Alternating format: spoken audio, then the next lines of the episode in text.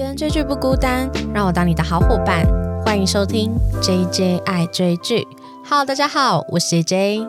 今天这集节目呢，大家如果从标题点进来的话，应该就很明显看得出来，就是我要来做一个五二零特辑。那这一集节目就是会包含五部非常经典的爱情韩剧片段。我自己这五部真的是近年来非常非常喜欢。那有几部我已经有为他做过 podcast 了。这一集呢，我真的是。只能说诚意满满。我虽然这部影剧都有看过，但我只能说我的记性真的很差。那为了要让这一集能够更加的生动跟细节，我就像追剧马拉松的形式，在这一个多礼拜就已经把这五部剧就是重新追过一遍。但是我也要先自首，其中有一部我只看到一半，我真的来不及。一个多礼拜我是要怎么看五部剧啊？一部剧有十六集呢，我要看八十几集，真的是有点多。那这。一个多礼拜呢，我是如何追这五部经典韩剧的呢？这一集节目不一样喽，要感谢呢，我们有干爹之路啦。这一集节目的干爹呢是 BenQ 一七三零系列护眼智慧电视赞助播出。你曾经在追剧的时候，因为就是帅哥演员肤色过于死白而瞬间感到就是天哪！不爱了，好感度降低吗？又或者是否曾经体验过追剧追到仿佛身临其境拍片现场的感受？如果呢，你想要获得沉浸式的追剧体验，跟色彩极精准的。影像观影感受的话，那你绝对不能错过这台全球首发 Pantone 双料色彩认证的 Enjoy 电视。没错，这一集节目呢，就是用 BenQ 赞助给我的这一台电视机观看的。我只能说，一打开这台电视，点开 Netflix 的时候呢，瞬间你就觉得你整个灵魂被吸进去的感觉。什么叫灵魂被吸进去的感觉呢？就是因为呢，这一个电视机里面的人物啊，肤色。都非常非常的真实，场景的颜色呢也都非常的。精准，什么叫精准呢？冷色调就是冷色调，暖色调就是暖色调，那种感受真的是你一般用电脑、平板、手机没办法体会到的。好的戏剧就要配合一个好的装置。那我一直很佩服能将同一件事做到极致的专家，而 BenQ 对于色彩坚持简直令人感动。不止累积超过二十年的色彩调教经验，还投资超过千万成立明基色彩管理实验室，搭配高科技精准仪器。跟色彩调教工程师，只为了精准的还原不同情境下的色彩跟画质。而首创六加一肤色特调技术是拿来做什么用的呢？就是为了我刚才提到的，我们每一天呐都用电视在看不同的人脸，不管是新闻主播、韩剧男女主角，还是运动体育台，都是 BenQ 非常非常坚持在肤色调教中不断努力的原因。就是要让我们每一位观众，像是我这样子的这个追剧成瘾者呢，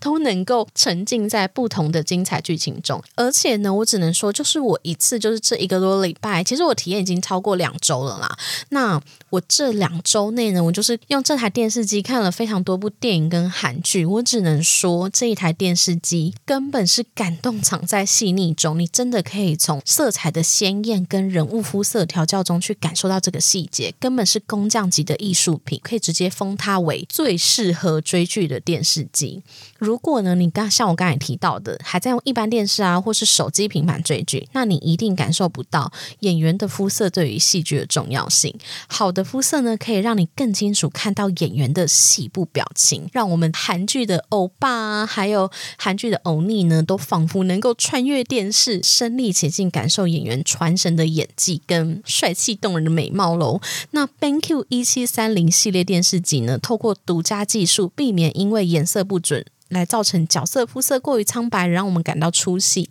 让追剧的当下就可以还原拍摄现场，打造超级真实的沉浸体验感受。如果你跟我一样喜爱串流平台追剧的听众呢，你也不用担心。BenQ 呢是有取得 Google 官方认证授权使用 Enjoy TV 平台。除了你可以直接透过电视观看 Netflix 或 YouTube，甚至像我这样子的懒人，就是想要那边按按按按到 Netflix 都觉得很麻烦的，也没有关系。它直接就在遥控器设置了 Netflix 跟 YouTube 的快捷键，是不是真的很贴心？如果呢你像我一样也是串流平台的爱好者，你还会看 Friday 影音。音呢，或是 Disney Plus 或 Live TV、KATV，。都可以直接透过 Google Play Store 下载。如果你是使用 iOS 系统的，不用担心，只要有 Google 账号就可以了，没问题，没问题。那目前呢，BankQ 呢在近期就是在大道城开设了一个新的展示店，之后呢，我也会去实际的体验这个展示店里面的这个活动内容。那有机会的话，就会再跟大家分享哦。非常感谢这一集节目的干爹 BenQ 一七三零系列的护眼电视。这一台电视自从来到我家之后，甚至我是把它装在我的这一个床尾的部分，也就是我只要一躺下，我就可以抬头看到这台电视机。现在每天晚上躺在床上追剧，已经成为我最享受的时光。我就是一个床上马铃薯。这台电视呢，也陪着我们一起制作了这一集节目的内容。没错，今天这几年，就是要用刚才提到的五部爱情韩剧来做五二零特辑。这五部爱情韩剧呢，我真的可以说是我精挑细选。其实第一部这一部真的是我一直想聊很久，而且它对我来讲有一个特殊的意义存在。什么特殊的意义呢？先来讲这一部韩剧，叫做《爱的迫降》。天哪，《爱的迫降》这一部应该是，如果你是一个爱追韩剧的韩剧迷的话，没有看过这部的人真的是嗯汤哦，因为它真的是二零二零年 Netflix 排行榜占据第一。爆久的一部爱情韩剧，这一部韩剧为什么我说它对我来说意义重大呢？就是大概在二零一六、二零一七那时候吧，我那时候看完《Signal 信号》这一部韩剧之后呢，我就突然觉得，天啊，这个世界上应该没有比这个还要好看的韩剧了。不要问我为什么当时会这么想，我也不知道为什么。然后我那时候就还是后面有继续追了几部，但是我都觉得兴趣缺缺，好无聊。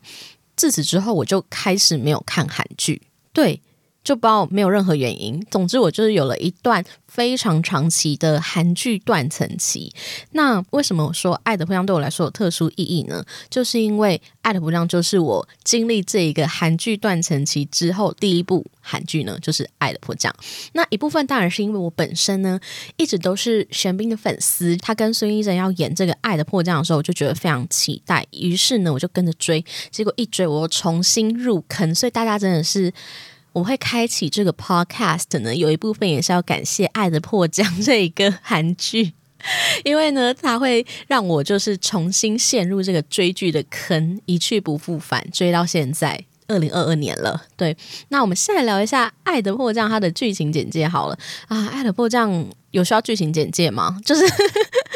现在最大的卖点就是，怎么有可能把一部韩剧演成了一部爱情纪录片呢？没错，就是玄彬跟孙艺珍，就是两个人现在就已经真实结婚在一起了嘛。他主要就在想述说，我们的女主角孙艺珍所饰演的这个影视里啊，她在南韩是一个财阀的千金，但是实际上他们这个家族的感情非常不好，她总是跟她的哥哥们争夺爸爸的继承王位，甚至因为她其实算是私生女，所以她。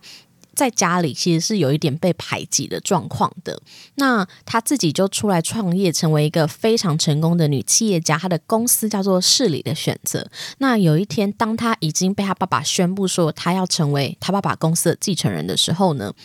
隔一天，他刚好要测试他们公司的一个产品是滑翔伞，结果没想到在测试产品的过程中，他就飞在天空中，然后突然来了一阵非常强大的龙卷风，然后他就被卷进这个龙卷风里面，就这样顺势的飘进了北韩。没错，这一故事真的，我觉得它光在背景的设定上就已经是非常具有强大的冲突感。那当我们在看这个背景的时候，其实我们也可以感受到，它应该是有一点点政治意味存在的。对，当这个降落在北韩的影视里呢，他就。遇到了命中注定相遇的男主角玄彬所饰演的李正赫，那他在里面呢是担任朝鲜人民军军官里面的一个民警大队的中队长。他其实虽然表面上是一个好像单纯的这个士兵，但实际上他在北韩呢是总政治局局长的小儿子，所以大家可以感受到这两个男女主角的角色设定呢，其实本身就有一点对照的意味。那待会我后面其实会提到说，《爱的迫降》对我来说，他其实会一直提到两个人之间，不管他们相遇的人物背景，还有故事，还有场景，都可以感受到它有一种映照对照的风格存在。那为什么呢？后面会提到。那其实这个故事线其实算是简单的，就是一个南韩的非常有钱的女主角，然后就降落到北韩，到北韩之后就变成身无分文嘛，结果就遇到我们帅气到不行的这个中队长玄彬李正赫呢。开始了一连串隐匿他在北韩生活的行动。那后面当然中间他就是有回到南韩，两个人又在南韩相遇的一个爱情故事。这一整出剧啊，就是一个跨越南北韩的相恋。但是我觉得这部剧非常厉害的地方是，它这样一个非常经典的。爱情算是通俗剧嘛？玩出了新的风味，什么意思呢？其实，如果你看完一到十六集的话，你应该还是可以感受到为什么这部剧会这么深得人心。一来呢，就是我想爱情的题材就讲过很多遍了，它应该是很多人的共同记忆。那这样子的爱情题材，它一定都会伴随着男女主角之间那种命中注定的相遇啊，然后中间一定都会暗藏一些让你哭到不行的波折。这些波折都会再再的加深男女主角之间情感的这个紧密连接程度，这样子的酝酿这个感情到最后一刻的时候，你会希望它是一个幸福快乐的 happy ending。那我觉得它其实就是满足了很多人我们对于爱情剧的基本的套路。但我要说，我完全不介意，它其实走的是有一点点小小，就这种是非常爱情罗曼史的风格。我要说的是。为什么在这样子普遍一年出现非常多部爱情韩剧中呢，还可以脱颖而出的《爱的迫降》？我想有很大一部分是来自于第一个，它有很特别的历史背景。那这个历史背景就像刚才提到的，就非常明显的跨越南韩与北韩之间的相恋。这一件事情，我觉得它本身就已经在跳脱我们一般观众的认知，因为在我们一般观众的认知里，我们一直都知道说，南韩与北韩两个之间是那种势不两立的这一种政治立场。但是呢，却没想到，既然敢拿这一种政治题材来做爱情的背景的话，我觉得光是在这个背景上就已经是有一点跌破大家眼镜。第二个呢，就是玄彬跟孙艺珍两个人之间的爱情火花，真的是不得不说，这两个人可能在戏中就已经开始在谈恋爱了吧？虽然他们在官方宣布说他们是戏后的八个月才开始恋爱，但是我自己。当时呢，我就一直有在猜测他们两个一定有在一起这样子，我自己内心一个小小的这个雷达。这样，我觉得呢，其实，在看这部剧从一开始到最后，你应该可以有一个很大的感受，是除了男女主角非常的帅跟美之外，第二个是他们非常的搞笑。你会感受到他在里面其实置入了很多很多很有趣的桥段，像是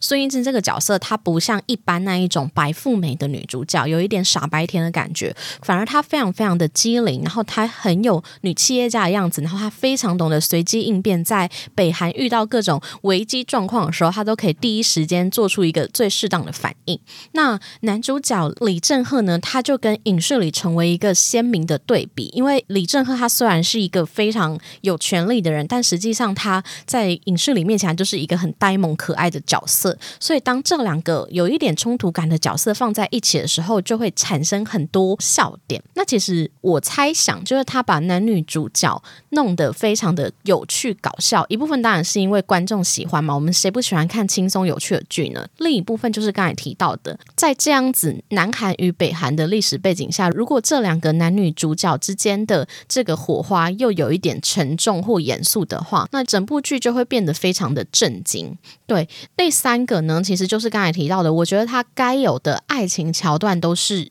具备的，可是他把他的那个力道是放到最大。例如，他让女主角之间感情最大的阻碍，就是他们无法跨越南北韩的这一个停战线嘛。光是这个就已经触动到他心里，就想说：天哪！怎么会有这么凄惨的一个相恋呢？除此之外，其实不管是他们男女主角之间遇到的困难跟遭遇，都是有点攸关于两国政治这么严重的这个后果的。所以你会感受到，他一样就是在这个爱情里面会有命中注定的部分、困难的部分、后面相恋的部分，全都是让你会感受到这一个事件点会比。一般的这种通俗爱情剧还要放到更大。那第二个呢，除了刚才提到的，他们把爱情的这个经典韩剧呢玩出新的风味之外呢，第二个是。它其实剧中有非常多互相辉映，然后对照的桥段。那为什么要这么做呢？我自己觉得，他其实是想要带出一个，不管我们在南韩还是北韩，我们都是一样的。其实，我觉得这个导演或编剧啊，他其实是想要透过这部表面上是爱情戏剧的这一部韩剧。表达很多的他对于南北韩之间关系的想法。其实我们可以从剧中的男女主角，他们可能第一次相遇的地点其实是在瑞士。那瑞士大家众所周知，它都是一个中立国嘛，对吧？所以其实我觉得它带出的是另一种概念，是爱可以化解一切的冲突、差异、怨恨。他最后想要传递的其实是和平。自己看完有人这么认真看《爱的迫降》吗？我自己看完其实是。比较大的感受是这个，那我们来聊一下，说他有什么样的对照桥段好了。第一个就是男女主角背景，刚才就有提到，两个人呢都是各自在南韩与北韩拥有一定的社会地位的人嘛。那为什么要帮他们设置这样子的背景呢？我自己在想说，因为如果如果假设导演跟编剧他们是真的想要借由这部戏剧去隐喻南北韩之间他们希望的政治发展的话呢，我猜他。其实这两个拥有一样的社会背景的人，他们其实更有能力去真实的撼动到这个国家的政治啊、生存的这种感觉。因为如果你只是一介市井小民的话，根本就是两个人就是不会有后续的发展嘛。但是一般来讲，很常看到的爱情剧啊，它很常是一个社会地位比较高的人配一个社会地位比较低的人。例如最近很红的《社内相亲》，大家会有那种小人物也有出头天机会的这一种感觉。但在《爱的迫降》，它其实两个人地位是平等的哦。那第二个呢，就是。我们可以看到，冷色调的北韩也有温暖的人情味，反而在鲜明色彩的南韩呢，在这边等待女主角其实是冷若冰霜的家人。那其实呢，在这一部剧里面啊，我们都可以在前半段，它是很多是在北韩的场景嘛。那在北韩呢，它虽然因为北韩的这个印象，就是它的整体的色彩呢，会有一点点是那种土黄色的感觉，印象中可能比较多泥土地啊，或是这个房子的颜色也都是比较接近原始色彩的。但是呢，在这样子的北韩环境下。导演跟编剧他们就安排了很多就是充满人情味的场景，像是北韩 F 四，就是玄彬的四个手下嘛，都是非常非常搞笑跟可爱的角色。那除此之外呢，影视里在北韩所遇到的这些乡里邻居、这些姐姐妹妹们，也都一个比一个有义气。所以我觉得他又在带入另一个概念，是我们因为不了解北韩，所以我们可能常常会想象北韩的政治其实很糟糕，或是人民其实。很冷漠，或是人民可能没有这么多自由思想跟意志，但是他又在这部剧里面去带出北韩的人呢，他们是特别的淳朴，特别的有人情味。那反观影视里，他在后面的集数，他就回到了南韩生活嘛。那他回到南韩的时候，反而在这么光鲜亮丽的城市里，居然。没有他的一个容身之处的这种感觉，就是他的家人仿佛也没有这么欢迎他回来。当然，后面的集数是他开始跟他的原生家庭和解。其实这部剧里也是带入了很多原生家庭和解的议题啦。但我觉得这应该算是排顺第三的重点。这样子，那除了他从就是男女主角的周边人物啊去对照他们在南北韩的差异之外呢，其实我觉得这部剧有一个很大的。重点是，我们要如何让我们这些没有真实经历去过北韩的这些观众们呢，去相信说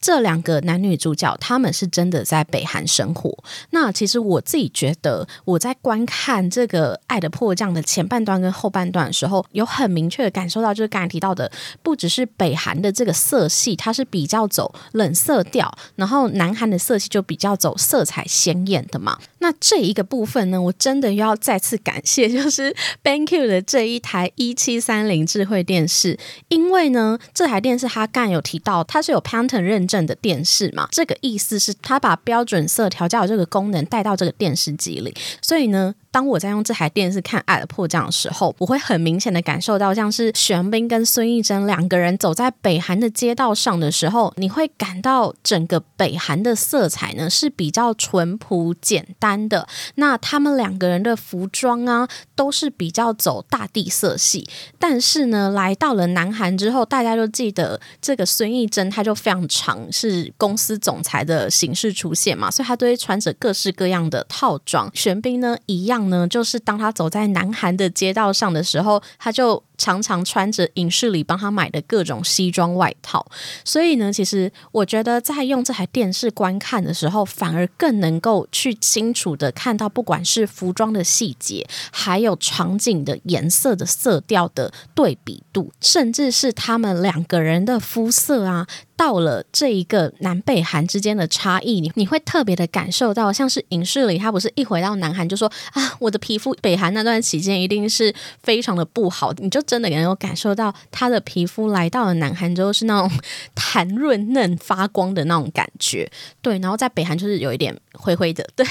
所以呢，其实我觉得用这台电视观看《爱的迫降》的时候，跟我之前用电脑看的体验是不太一样的。那为什么要提到这个细节？呢，就是因为我觉得，为了要让我们这些没有去过北韩的观众也能够幸福，说啊，这个场景就是在北韩上，对，他必须从色调、场景、服装各式各样的这个。细节呢去做琢磨，然后让我们相信说啊，他们现在在的地方不是南韩，而是北韩。让我们这些没有去过北韩的观众，也可以仿佛身临其境一样的，跟着这些演员一起在这一个北韩的背景中生活。除了说角色人物的背景啊，然后南北韩的色调啊，还有各自的里面遇到的人物，他们其实还不只是这样子，他其实还会从各种重复的事件中。去看出南北韩之间的差异跟共同性，就像是影视里跟李正赫他们都曾经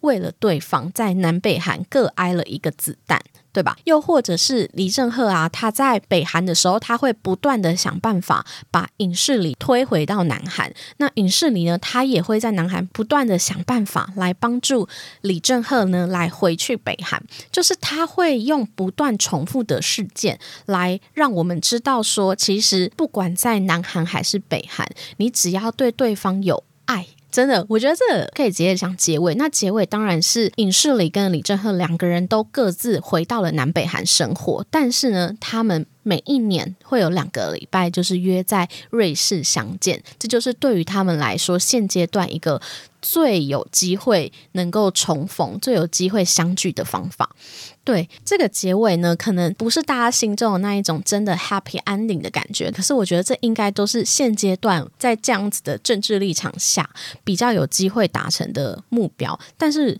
我就说，其实我觉得这部剧它其实是隐藏在爱情剧下的，想要希望南北韩能够维持和平跟共存的一个理念吧。对，近年来。这个世界就是有发生多非常多的战争不和平的事情。那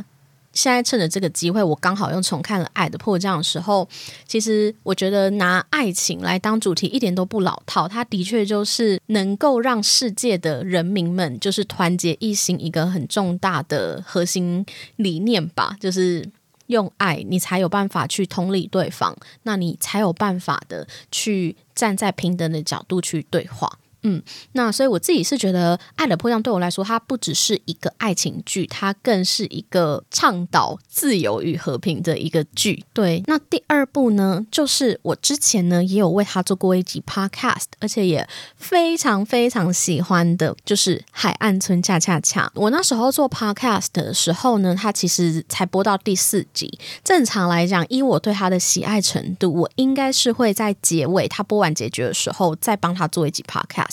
可是众所周知，当他播完最后一集的时候呢，就发生了金宣虎被前女友爆料啊，害他堕胎，然后对演员还有前辈非常双面人的行为。但是事实证明，到了现在，金宣虎他可能是有被误会的。成分存在，好像是他的前女友问题比较大。但是我想，我们谁都不是当事人，我们没有办法真的去说到底谁对谁错。但我也不得不承认，那一段期间，因为这件事情，我的确就是没有心情录 新的一集。海岸村恰恰恰，但就趁了这个机会，我觉得如果要排名我心中的爱情韩剧的话，海岸村恰恰恰还是可以在榜上。这一集提到的五个韩剧，他们的顺序并没有任何的排名意涵吼。但如果要提近年来最喜欢的五部韩剧的话，我就会提这五部。那海岸村恰恰恰呢？刚才提到的呢，它就是由我们男主角金宣虎所饰演红班长红豆直，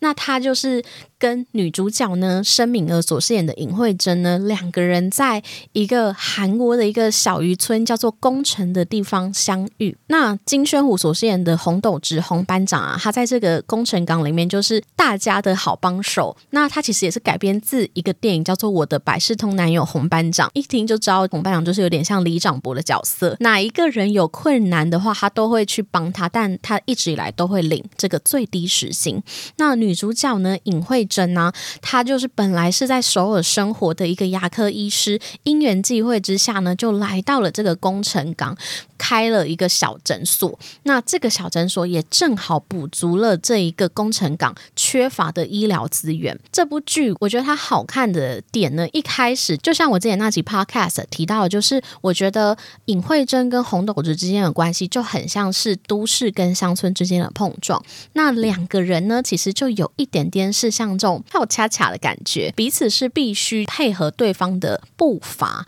去理解对方，你才有办法完成一个完美的所以它其实有一个很大的意涵，是我觉得它其实是在讲述人与人之间是如何互动，然后是如何融合彼此的。你不能总是用你自己的喜爱的方式，而是要用对方喜爱的方式，然后配合你能够做的，去展现你的诚意，跟你想要融入对方的。这个真心，所以一开始剧的前半段呢，我们都会看到尹慧珍她想要融入这个工程港的时候，有一些格格不入的地方，那就是红班长带着他一步一步的告诉他说，村民喜欢什么样的方式，那你可以用什么样的方式跟他们互动。那到这部剧的最后的时候，他就是完美的融入了嘛。所以其实海岸村恰恰恰他讲的，除了是红豆直跟尹慧珍两个人的爱情故事之外，还有我们。人与人之间的互动是如何去融入彼此的？但我自己想要再补充的点呢，就是因为其实我那一集《海岸村恰恰恰》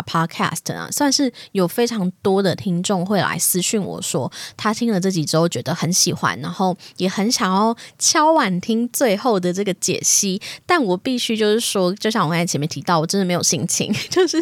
讲最后，但是现在可以，因为我这次就是又把它重看过之后，除了深陷。在这个工程渔港里的各种海洋的美景啊，所以有几度我在电视机上看海岸村工程港的时候，我都觉得我好像真的就是待在现场那一个场景里。对于我们这种疫情已经很久没有出国，然后也没有去韩国玩的人来说，根本是有一种边追剧边旅游的感觉，也是这个电视机才有办法做到的，就是用追剧环游世界的概念。还有它的开头那个片头曲。真的，一听就是觉得哇，来到了夏天，就是啦啦啦啦啦啦啦啦啦这一首歌，真的是一听你就觉得哇，瞬间来到了这个海岸村。那我自己在这一集想要补充的事情是，我很喜欢他在最后，因为这两个男女主角他们彼此呢，同样也有属于自己的这个童年创伤嘛。那女生呢，就是她妈妈很小的时候就因为生病离开她，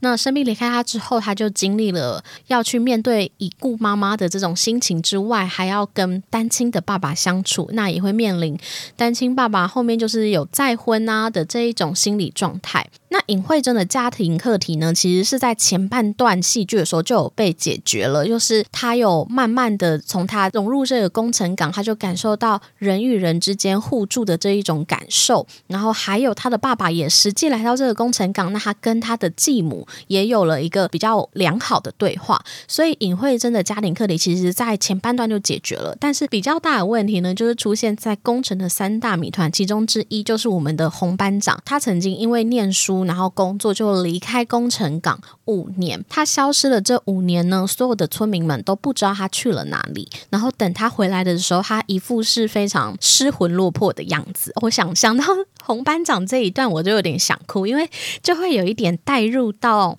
后面的金宣虎。他因为发生这件事情之后，他就沉寂消失许久嘛。那很开心的是，他最近在他生日的时候，就是有 po 文，然后也开始有了一些他开始工作的消息出现。我个人还是蛮喜欢金宣虎这个演员，因为如果你有看过他演的戏的话，你真的会觉得他的演技真的非常非常的好，你可以带入他这个角色，他一定是做了很多的努力跟功课，才有办法做到这种事情。那时候的这个红班长啊。他消失了这五年，后面就有揭秘，他后面去了一家就是金融业的投资公司去做这个交易员，一开始也做的不错，但是后面就发生了这个金融危机。那因为这件事情之后呢，他有一个跟他蛮好的这个保全叔叔呢，因为他的关系就开始投资，结果就因为这个金融危机就大崩盘，后面呢就去跳楼自杀，结果并没有成功，他就变成半身不遂、瘫痪这样子。那除此之外，他非常非常好的一个哥哥也因为这一个事件就发生了车祸意外死亡，所以对于斗志来说呢，这五年是他人生中最黑暗的时刻，就在他想要在那个汉江大桥旁边。跳下去的时候呢，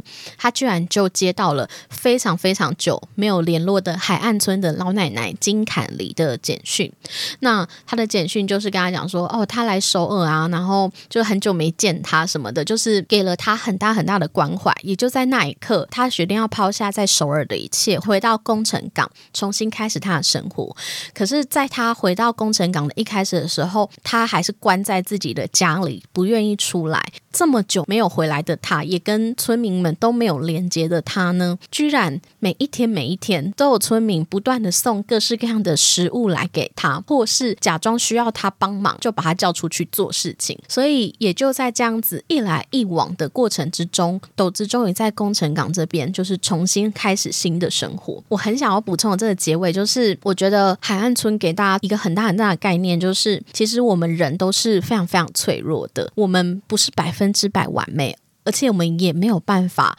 孤独的过一生。我觉得在海岸村里面，你会感受到他们彼此之间都是靠着相互依靠。彼此的帮忙才有办法生存下去，就像是凯琳老奶奶帮了红班长拉了他一把，然后也像是红班长在尹慧珍刚来的时候呢，去帮助他融入这一个社会群体。那尹慧珍呢，也用自己的专业带给这个小乡村没有的医疗资源。我自己在看最后一段的时候，真的是觉得非常非常的感动。这也是如果我那时候要录的话，我应该会补充的，就是我们人真的就是必须要靠彼此的帮忙跟依赖才有。办法继续生活下去。那还有一个小段落想要补充的是，当那个金凯尼老奶奶她在第十五集吧过世的时候，她跟她的另外两个老奶奶姐妹啊，就是一起过夜，感情非常好的躺在那个床上。她就跟这两个老奶奶说，她觉得她非常非常喜欢现在的生活，她现在的心情就像是要交友的前一天，然后都很期待明天会发生什么有趣的事的这种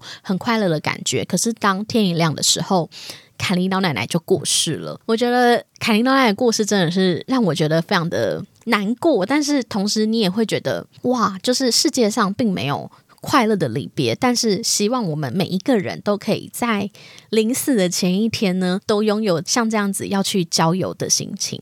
嗯，所以我觉得，其实，在看海岸村恰恰恰的时候啊，你会有很多体会，是关于就是工程港里面的这些居民们呢，带给你很温暖的人情味。然后这两个男女主角彼此就是互相的疗愈彼此，你会感受到这种满满疗愈的心情。我觉得就很像这个戏一开头提到的是卖生鱼片的华珍跟女主角说：“你不觉得工程港很美吗？工程港就像是已故母亲温暖的怀抱，像是所有。”的悲伤都可以在这里被容纳，所以我就觉得，如果要提到爱情韩剧的话，真的是不能够错过这一个《海岸村恰恰恰》。那接下来这一部呢，也是我非常非常喜欢的，然后一直没有机会聊，终于趁这一个片段，我就把它聊出来，就是金秀贤跟徐瑞之所演的这一个，虽然是精神病，但没关系。大家有没有觉得？我怎么聊的这几部都好像很有，就都找一些很有争议性的男女主角。就徐瑞芝，他也是因为之前那个恐怖情人事件嘛，他就消失匿迹一阵子，直到最近他有新戏要上周，他就渐渐有在出来。那虽然是精神病，但没关系呢，也是一部我非常非常喜欢的韩剧。那我就先来剧情简介一下这一部剧好了。那男主角呢，就是由金秀贤所饰演的文刚泰，他一般呢都在精神病院担任护工角色身份。那为什么要说一般来说呢？因为其实他从小就是跟他的哥哥是由吴正世所饰演的文尚泰，他是文刚泰的哥哥，但是其实他是有一个自闭症的，因为从小自闭症的这个哥哥，他亲眼目睹了妈妈被一个女人杀害，因为他自己有自闭症嘛，所以他对于人脸的这个辨识可能一开始也没有这么清楚。那这个女人呢，经过他的时候，还特别跟他讲说。如果你敢告诉别人的话，他就是会过去杀他，所以他在他的心中留下了非常深的阴影。那在文尚泰的脑中呢，只记得那个女人的胸前别着一个蝴蝶的胸针，那这个蝴蝶上面还有一只小蝴蝶，一个非常特别的胸针。那在这个事故发生的十五年内啊，文刚泰就带着他的哥哥文尚泰到处的逃离一个又一个的城市。为什么呢？因为文尚泰只要到接近这个他妈妈过世的这个月份的时候，后，他就会反复的梦起那一天他妈妈被杀害的场景，然后梦到有非常多的蝴蝶在追着他跑，所以他们就像是逃离蝴蝶一般，去不断的在这十五年间一直穿梭在各个城市。那这个故事呢，就是在文刚泰与文尚泰啊，他们遇到了我们的女主角，就是由徐瑞芝所饰演的高文英，在他们的生活中开始有了变化。那高文英呢？他是一个患有反社会人格障碍的人气童话作家。他的童话，我其实觉得根本就是写给大人的童话。诶，这一到十六集里面呢，他们每一集呢都会是一个童话来当做节目的标题。那在剧里面呢，就是会提到这一则童话。高文英的童话呢，虽然深受小朋友喜爱，但实际上他的童话，我觉得就是写给大人的童话。里面有很多很写实的风格，然后很悲伤的。内容文尚泰呢，就是非常非常喜欢高文英的童话书。因缘际会之下呢，文刚泰就跟高文英两个人相遇，高高文英就对文刚泰算是一见钟情吧。甚至到最后，文刚泰他决定回到了他的故乡曾经市，重新开始新的生活。他决定要勇敢的去面对他跟他哥哥的这个阴影，勇敢的去面对那个一直追着他们跑的蝴蝶的时候，高文英也跟着他一起来到了这个故乡。那后来才发现，其实他们两个人是从小就认识的一个儿时玩伴。所以这一个故事啊，它其实是算是有三个主角。那他们三个人都有各自的童年创伤阴影。文刚泰跟文尚泰啊，都是经历妈妈就是被人家杀害嘛。但是在文刚泰身上，他其实也因为就是妈妈从小就是对这个自闭症的哥哥比较偏爱吧。就是当然，在弟弟的眼中，就会觉得妈妈比较爱哥哥，所以在他的心中一直有一种，他出生呢就是为了要照顾哥哥而活的，而不是他自己，所以他总是以别人的需求为主。我也觉得这很搭配他在剧中的这一个。角色设定就是他是一个护工，所以他一直扮演着一种救赎者的角色。那女主角高文英，她的童年创伤就是她的妈妈算是一个神经病吧，就是把她当做她的所有，然后想要去操控她的人生。她妈妈的爱呢是有一点疯狂的，甚至后面其实就有提到说，她妈妈就是杀害文刚泰跟文尚泰的妈妈的凶手。对，三个人呢其实是各自的命运是互相纠缠在一起，像是一个命中注定的重逢。那他们。三个有童年创伤阴影而封闭自我的这。三个孩子啊，在这个相遇之后去治愈彼此的故事，看到现在的时候，想说我是不是真的蛮喜欢这一种，就是治愈童年创伤，然后疗愈彼此的这一种故事情节。刚才前面提到海岸村啊，虽然是精神病啊，爱的迫降都有一些这样子的议题存在。对，所以可能就我本身就蛮喜欢这种疗愈型的影剧吧。我自己觉得这一部剧在男女主角的设定上，其实有一点点跳脱前面两部剧哦。因为呢，这个高文英呢，剧中其实就是一个女王的角色，然后她算是非常的自我、特立独行，完全不管别人，很任性、很霸道。但是这样子的她呢，遇上了总是以别人的需求为主的文刚泰的时候，所以文刚泰其实看着她，常常都会有一种羡慕的感觉，就觉得为什么她可以这么的做自己？所以我想，这应该也是他们两个人相互吸引的原因。我想要来聊的是，第一个是他们三个人为什么是。命中注定呢？刚才有提到的，后面就是有解谜说高文英的妈妈就是杀害这两个兄弟妈妈的凶手嘛？其实我觉得，当这个点出现的时候，当然我们观众在看到那一刻，想说：天呐，这个故事也太凄惨了吧！好不容易非常害怕孤单的高文英，他终于遇到了一个。愿意给他温暖的家人，居然还暗藏了这一种这么悲伤的故事在他们身上。我觉得他会这样安排，其实是所谓的解铃还需系铃人。该怎么说呢？就是这两个兄弟的心理创伤，就来自于妈妈的离世嘛。那如何解开妈妈的离世这件事情呢？我想不单单只是找到杀害他妈妈的凶手而已，而是在面对这样子的创伤底下，他们能不能够勇敢的去。面对这个伤痕，勇敢的去活出自己的人生。那他们三个人为什么要被这样子绑在一起？就是我刚才提到解铃还需系铃人嘛。他们拥有同样的共同记忆，他们可以共感彼此心里的这一个伤。到这一幕就是解开说，哦，他妈妈是杀他妈妈的凶手的时候，你会觉得他们三个人的议题已经融合在一起了。所以。他们反而是在最后那一个文英的妈妈终于出现的时候呢，他们是三人一起携手去打败他妈妈的。虽然主要的是靠这个文尚泰啦，就是文刚泰的哥哥，我觉得这也有很大的意涵，就是一直被处于这个被保护者的文尚泰啊，他也是当年那一个目睹他妈妈被杀害的小男孩。当同样的场景，就是那个女人又要来杀他的弟弟妹妹的时候呢，他终于可以不像当年一样呆呆站。在那，而是可以勇敢的为自己所爱的人挺身而出。所以，其实我觉得他们这一个结局啊，他暗喻的不只是他们三个人必须一同的去跨越这一个童年创伤，那还有另一个，就是在这整出剧里一直都有提到的，小时候的文刚他曾经跟他妈妈有一个争吵，他对他妈妈说：“文刚泰是文刚泰自己的，我并不是属于哥哥的。”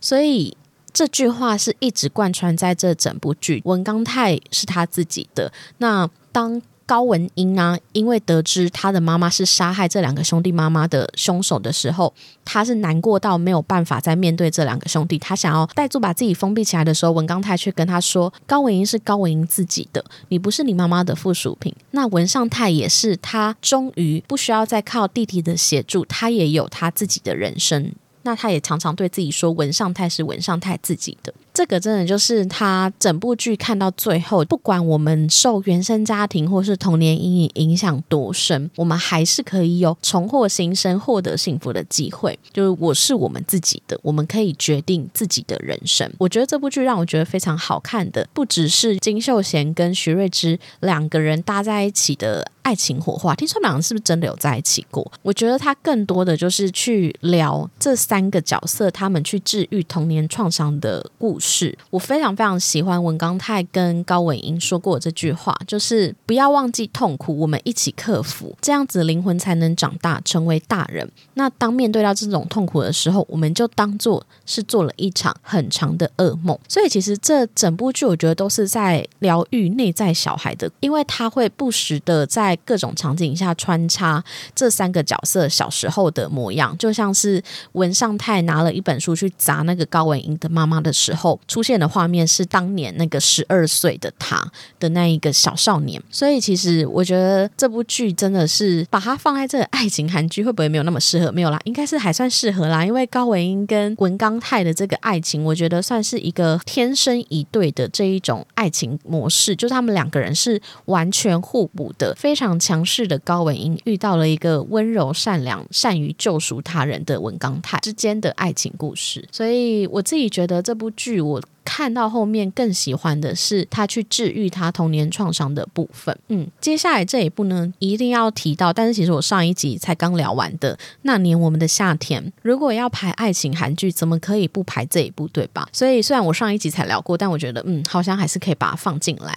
那年我们夏天呢，就是女主角就是金多美所饰演的国妍秀，还有崔宇植所饰演的崔雄，另一个男配角呢就是金圣哲所饰演的金志雄，他们一样也是三人组，就是三个有童年创伤的孩子互相治愈的爱情故事。主线还是放在崔雄跟国延秀他们之间的爱情故事嘛？他们从高中的时候就一起拍了一个全校第一跟最后一名的纪录片。那因为这样子，就是有了相处机会，后来就交往了五年，分手了五年。然后在二十九岁那一年，两个人又重新相遇复合的故事。那就像我上一集 podcast 有聊过的，在这个青春浪漫恋曲的爱情剧下面，它也是隐含着一个意义，就是这个复合也可以象征着我们都拥有可以重新获得幸福的勇气。因为刚才提到这三个角色，他们也是各自拥有童年创伤阴影的孩子。崔雄呢，他就是小时候被。爸爸遗弃，那国延秀就是一直生长在一个拥有很强大经济压力下的环境，然后他必须非常的坚强，非常的努力的去过生活。那金志雄也是从小不受妈妈的关爱，所以他们在最后借由这个复合的爱情，重新去找寻哦，我也有可以让自己幸福的勇气跟权利。因为这一个那年我们的夏天，我也是聊了一个小时，我算是聊的蛮细节的。那我就小小来补充一下那一集节目没讲到内。内容一个就是那个配角啊，就是有听众 听完那一集之后，就是有来私讯我，然后就说很喜欢这集，但是很可惜我好像没有聊到配角。没错，因为光是聊这三位主角的故事，我就已经聊了一个小时，我就想说 算了，这个配角我好像真的是来不及聊。但是我觉得这部剧非常好看的另一个点就是它没有一个坏人角色，所有的配角都是好人，甚至连中间就是非常非常喜欢吹熊的那一个 N J。呀，她呢是一个饰演大明星的女孩，但是她却并没有使用她的就是那种明星的权势啊，然后来做一些抢夺崔雄的动作，这样子，她反而在跟崔雄发生绯闻的时候，她还会出来澄清。当国妍秀问她跟崔雄之间的关系的时候，她也有跟他说：“我们两个不要吵架好了，也没有什么太大的意义。我现在是喜欢他，但崔雄就是不喜欢我的这一种。”概念，所以其实可以感觉得到，N J 这个角色他算是是非常的直率，而且我觉得很可爱。对，那还有另外几个像是国妍秀的同事啊，还有一直跟在他身边的好友，就是李帅一。李帅一饰演的这个演员叫做朴珍珠，他其实在虽然是精神病，但没关系，里面也有一个配角的角色。那这两个角色蛮可爱的，他本身那个脸就长得非常的可爱，然后所以他饰演都是那一种有一点小小的白目，但是其实非常纯真，然后很善良的角色。那他。就是延秀的好朋友，然后是经营小酒馆，跟他一起搭档的呢，就是崔雄的经纪人巨恩浩。那他们两个人也是承包了非常多这部剧的笑点，还有爱情线的部分。所以其实不只是这三位主角的线非常好看，配角们之间也有属于他们的感情线呐，然后还有增添这一部剧很多轻松的成分存在。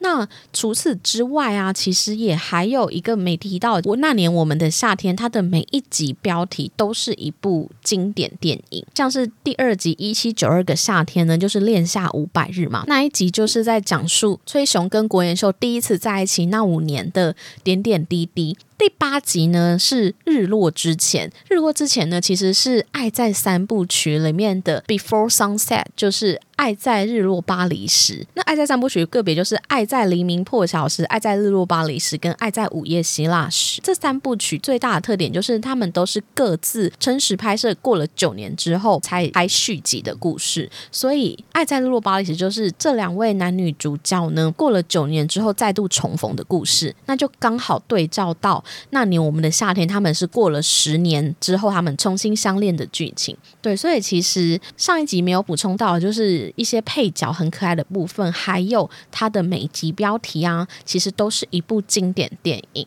那另外呢，不得不说呢，我在追那年我们的夏天的时候呢，一样呢，就是使用我们 BenQ 的一七三零系列的智慧电视嘛。那我之前曾经用过电脑跟平板追过这个剧，但是在使用这台电视机再次重看这部剧的时候，这部剧因为它的色调就是充满了那种青春浪漫恋曲的色彩嘛，所以整个色调都是非常的明亮。崔雄跟国妍秀他们也很常穿白色的衣服啊，黄色的光线照在他们两个人的肌肤身上的时候，你都可以很清楚的去看到他们角色的细部表情变化，跟我以前用电脑啊、平板追的时候完全是不同的体验。而且我印象最深刻有一幕就是崔雄他就非常喜欢躺在各种椅子上，然后看着树叶的那种晃动啊，看着天空发呆。然后我在用这台电视机看这一幕的时候，你就是连非常细节的那个树的枝叶的晃动，还有树的光影的变化，都非常非常的清晰。所以呢，其实那年我们夏天呢，就是我比较细节关于两三个主角之间治愈童年创伤的过程，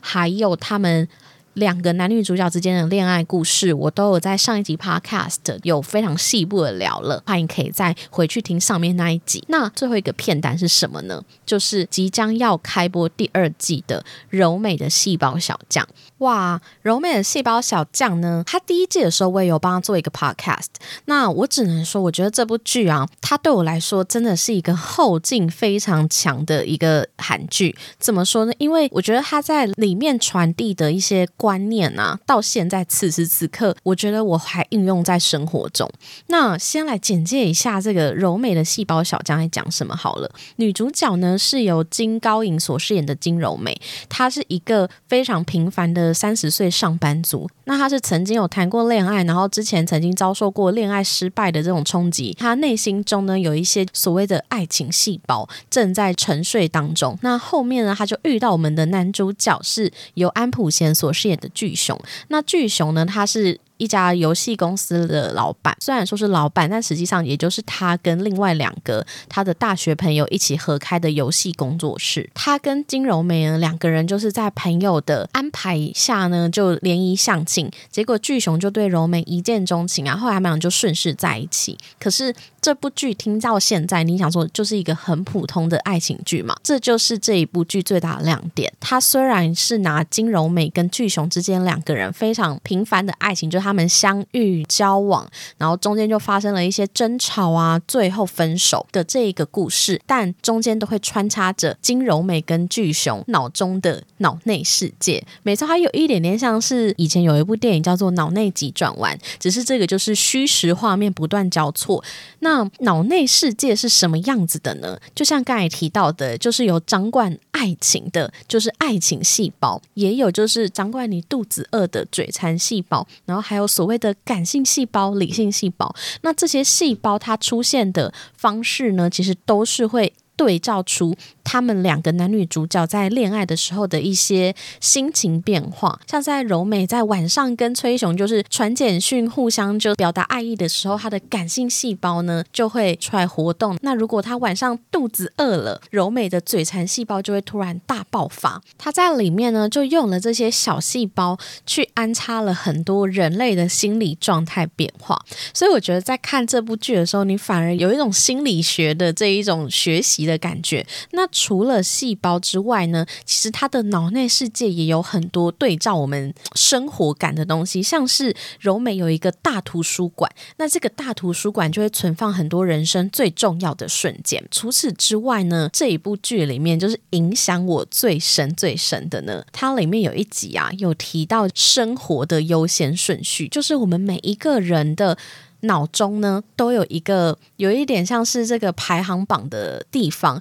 那这个排行榜它可能有一到二十名，像是里面这个巨熊它的排行榜啊，它的第一名就是他自己，然后第二名可能是柔美，然后第三名可能是妈妈，里面他们非常喜欢的一个绿茶婊的角色呢，叫做赛里，赛里可能排在第十二名之类的，就是他提到的这个概念是，其实在我们每一个人的心中都有所谓的排行榜，我们都有所谓的优先顺。序，那这个优先顺序呢，也会随着你的每天的日常生活去做变化。那这个优先顺序给我很大的启发，就是其实我们很多人跟人之间的争吵，可能就来自于优先顺序的不同。就像剧中提到的，柔美她一旦谈了恋爱之后，她就是一个恋爱至上的女子，所以她的脑中的优先顺序 number one 排行榜呢就是巨熊。可是巨熊的却是不一样，巨熊第一名永远是他自己。所以当他们在面临很多生活中的抉择的时候，甚至当他们为什么最后会分手，巨熊他的游戏。公司出了问题，金钱问题，但是他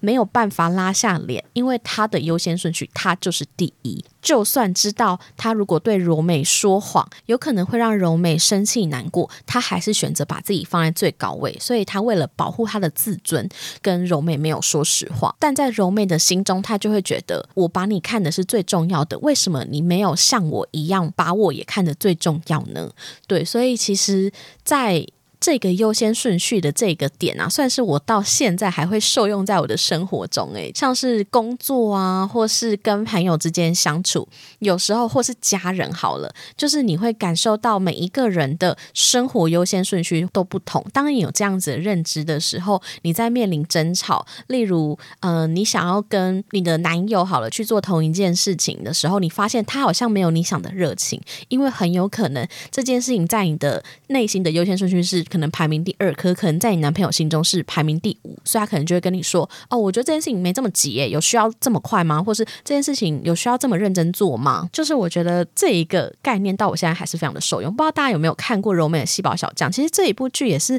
蛮多听众是有说他听过我的 podcast 的时候有再回去把它看。那我自己觉得现在是五月多嘛，那它第二季其实是六月十号开始播。那我自己真的非常非常推荐《柔美的细胞小将》，我觉得他在我这今天这五部爱情韩剧里面呢，就是算是很特别的，就是你可以从这一部剧里面去学到很多关于男女之间心理状态的变化，然后男女之间脑袋原来有非常多思维上的差异，而且这部剧非常特别的事情是，它的第二季啊的男主角是由朴真荣所饰演的嘛，那朴真荣呢，他其实在第一季是一个男配角，对，也是第一次看。到就是从配角变成男主角的第二季，所以我个人是非常非常期待柔美的细胞小将这一部剧。那今天呢，就是介绍了这五部，就是我心中近年来看到最喜欢的爱情韩剧片段，个别是《爱的迫降》啊，《海岸村恰恰恰》，虽然是精神病，但没关系。还有那年我们的夏天，还有柔美的细胞小将。最后呢，真的又要再次的感谢我们这次的干爹 BenQ 一七三零系列的智慧电视赞助我们这一集节目播。出那也来再小小的补充一下，说其实这两周我就是体验了这一个电视机嘛，还可以。从三个角度来聊一下，就是我在用这个电视机做这个追剧马拉松的时候，真的感受到，不管在色彩跟演员的这个肤色的标准性上有多重要。因为我之前一直都是用电脑跟平板嘛，所以我一直都没有用过电视机这样追剧。但是我真的首次体会到，就是一开始我提到的，就是有一种被吸进电视机的感觉。尤其在人物方面呢，在虽然是精神病，但没关系这一部剧。除了我们就是会深陷在徐瑞芝的美貌里，哎，我自己真的觉得徐瑞芝好美哦！我每一次看她演出的时候，都觉得。他的长相真的是我会深深陷入的那一种长相，尤其而且他配上他的身材，就他又是一个蚂蚁腰，我就觉得天哪，怎么会有人整个外形这么完美？他除了在这一个虽然是精神病，但没关系，就是可以让我们更真实的看到徐瑞芝跟金秀贤两个人之间的这个脸部细部的表情变化嘛。但是其实在这部剧里，他也用了很多就是黑暗的场景，因为。这部剧它本身来讲是有一点点难过跟悲伤的，所以它的整个色调都有一点像是童话般的这一种感觉。然后女主角啊，徐瑞芝她所住的这一个就是她爸爸从小盖给她的古堡，所以很长里面的那个灯光是很昏暗。我自己觉得印象最深刻就是高文英啊，她非常常在夜晚去梦到她妈妈突然出现在她的床的那个天花板，这个瞬间你就会觉得怎么突然从一个爱情剧变成。一个惊悚剧，因为我真的觉得他妈妈那一段都好害怕。可是他其实也是有一点类似那一种，我们人很容易被烦恼压的睡不着觉的这一种概念。那我只能说，虽然这一个画面长得非常像恐怖片，但是但是我用这台电视机看的时候，才发现说，因为这台电视机它是由 Pantone 认证的，所以它可以调教多达一百一十多种肤色。那 这件事情就反映在，尽管徐瑞芝她的脸就是在那个时候已经呈现着非常惊吓的状态了，而且那个时候灯光还非常昏暗，还配上鬼妈妈的这种黑影。可是 因为这台电视机真的是色彩表现度太优秀，所以尽管在这么昏暗的环境下，还是可以看到徐瑞芝此时的皮肤真的是白里透红。然后我再次觉得，天哪，她的皮肤也太亮太美了吧！这么暗，怎么还有办法表现出这种效果呢？对，所以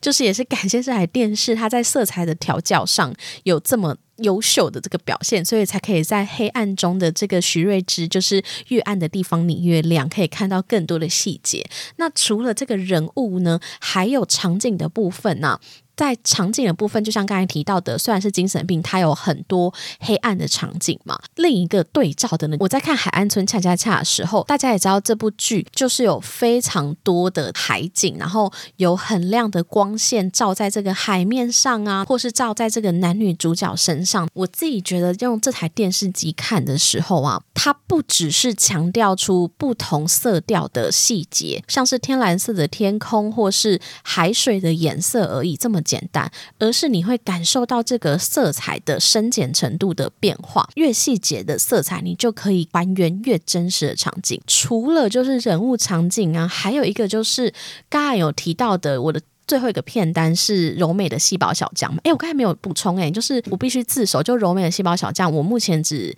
就重看到一半这样子，在这重看的过程中，就是会出现就是它的这个细胞小将的画面嘛。那细胞小将都是用动画的方式呈现。那这一台 BenQ 一七三零系列的这个电视啊，它除了在真人的这个肤色上啊，就表现非常优秀之外，其实看动画片也超适合的。就尽管它是一个二 D 的那种感觉。可是它一样，就是我在看柔美细胞小将的时候，都可以看到各种小细胞很可爱的那种生气的表情啊，或是害羞的表情，或是没穿裤子的那个黑手细胞的那个涩涩的表情，都可以更加的细腻跟立体生动。所以其实，呃，我真的很感谢 BenQ 这次赞助这台电视机，让我整个追剧的层次又来到了新的一个体验。那如果有听众呢，想要亲身体验我们这个 BenQ 一七三零系列电视的好画质的话，就很欢迎点击资讯栏的链接，你就可以亲眼见到这个非常厉害、非常美丽的电视机哦。